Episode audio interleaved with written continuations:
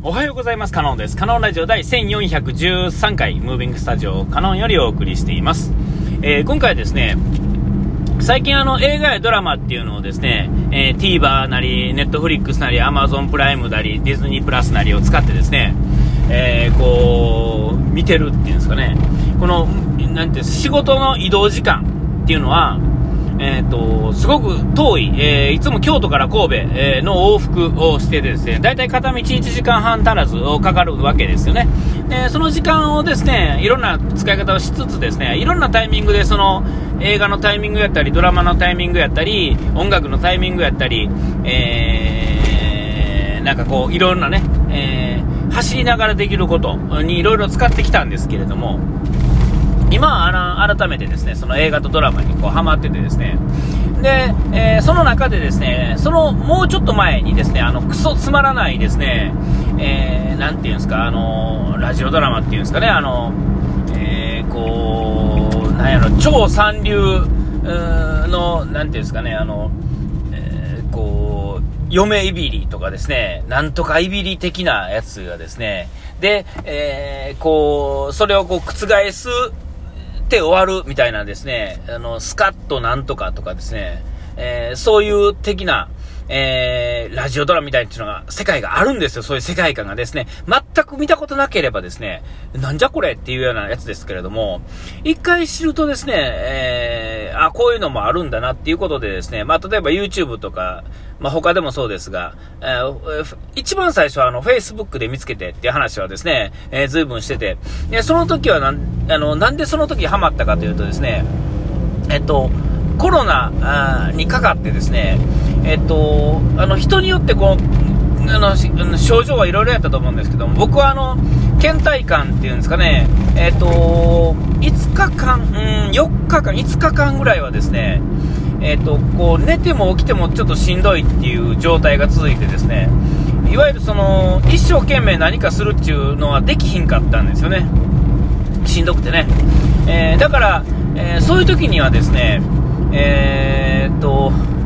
来ても聞いても聞かなくてもいい内容だということを認識できつつですね、なんか人の話を聞くっていうのでですね、まあ、聞いて、え、た、そこからですね、えー、その、Facebook の方のやつは、ちょっとね、短い話、これもう何回もしてると思うんですけども、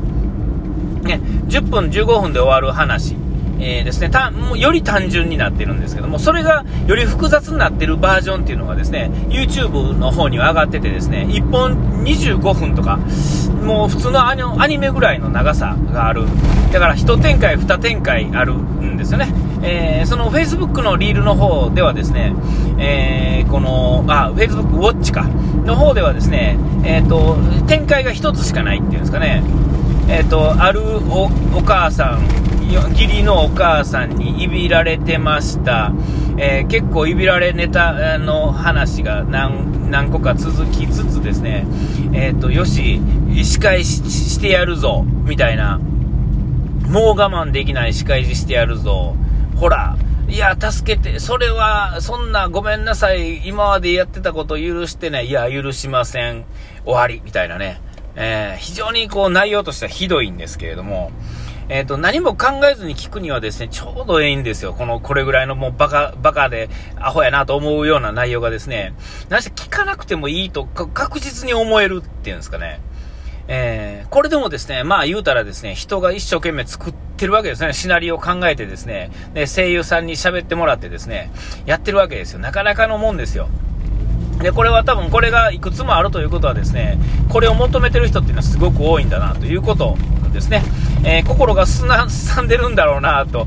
あの、第三者目線で見ると思うんですけども、それを聞いてる俺もそういうことやなとは思うんですけども、これはまあ至って仕方なくて。で、えー、特にこう風でですね、どないもできひん時はですね、それこそあのゲームできひんわけですよね。ゲームできひん、本読めへん、えー、その他、もろもろ自分から何かこう座ってなんかしようとかですね、えー、そそういうのもできない状態の時はですね、本当にそういうのが助かると。で、もう一つはですね、僕の、僕みたいなあの仕仕事ですね、えー、力仕事的なものですが、えー、トラックを乗っていってですね、荷物を積んで、えっ、ー、と、確認しながら見守ってこうするっていうぐらいやとですね、正直脳みそなんか大して使わないんですよね。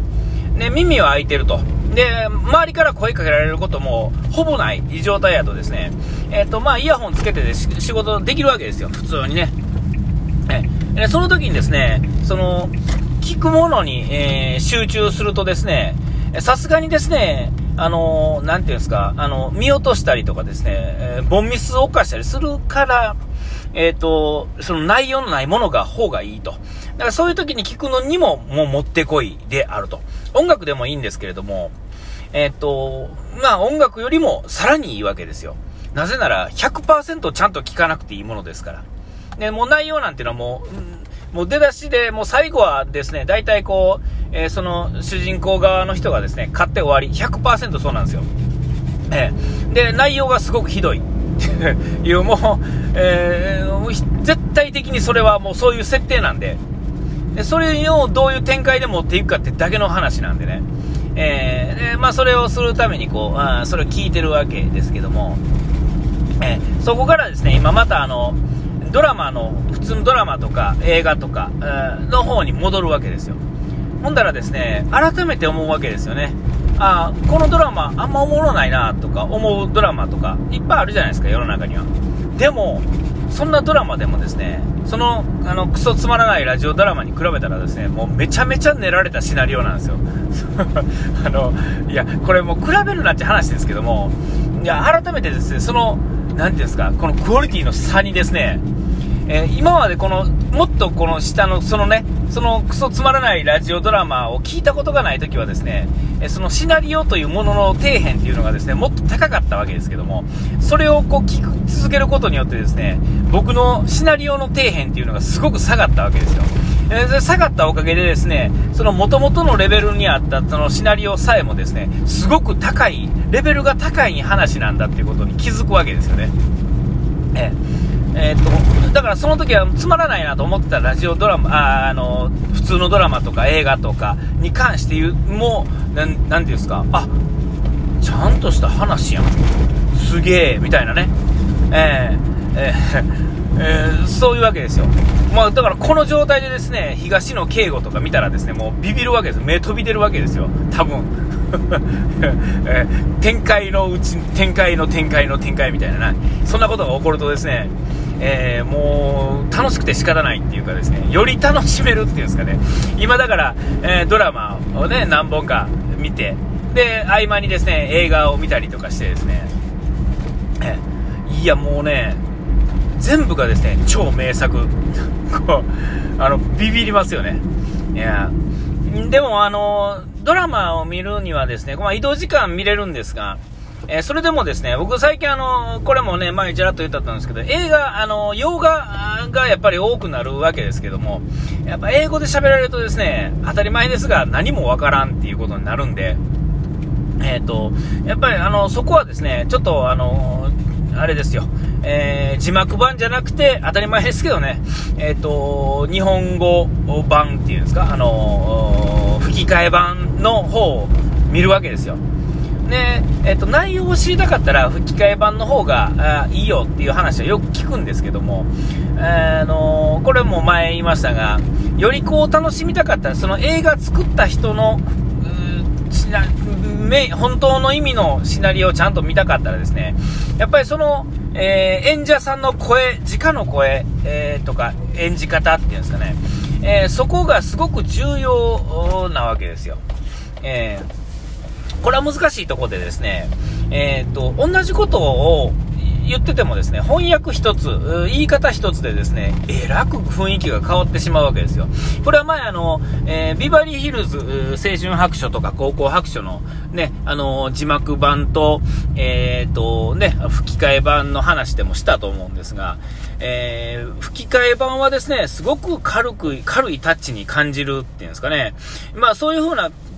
軽いタッチだからこそあれはより流行ったっていう意味もあるんですが、シナリオとしてはですね、まあまあダークな話をしてるんですよね。え